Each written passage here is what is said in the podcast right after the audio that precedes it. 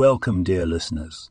Today we delve into the wisdom of the Tanya, specifically Likutei Amarim, chapter 32. Here, the Alter Rebbe elucidates on the profound concept of Ahavat Yisrael, the love of one's fellow Jew, a notion that extends to all of humanity.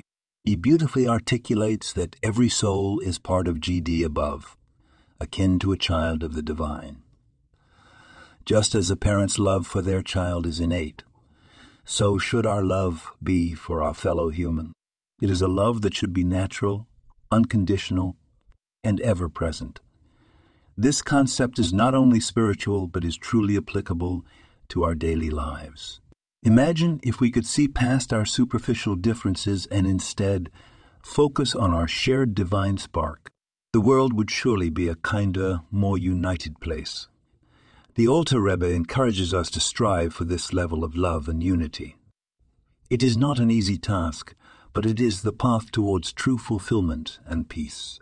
In this light, let us remember that we are all children of the divine, interconnected and interdependent. Our shared mission is to make this world a dwelling place for GD. Every act of kindness, every good deed, draws us closer to this goal.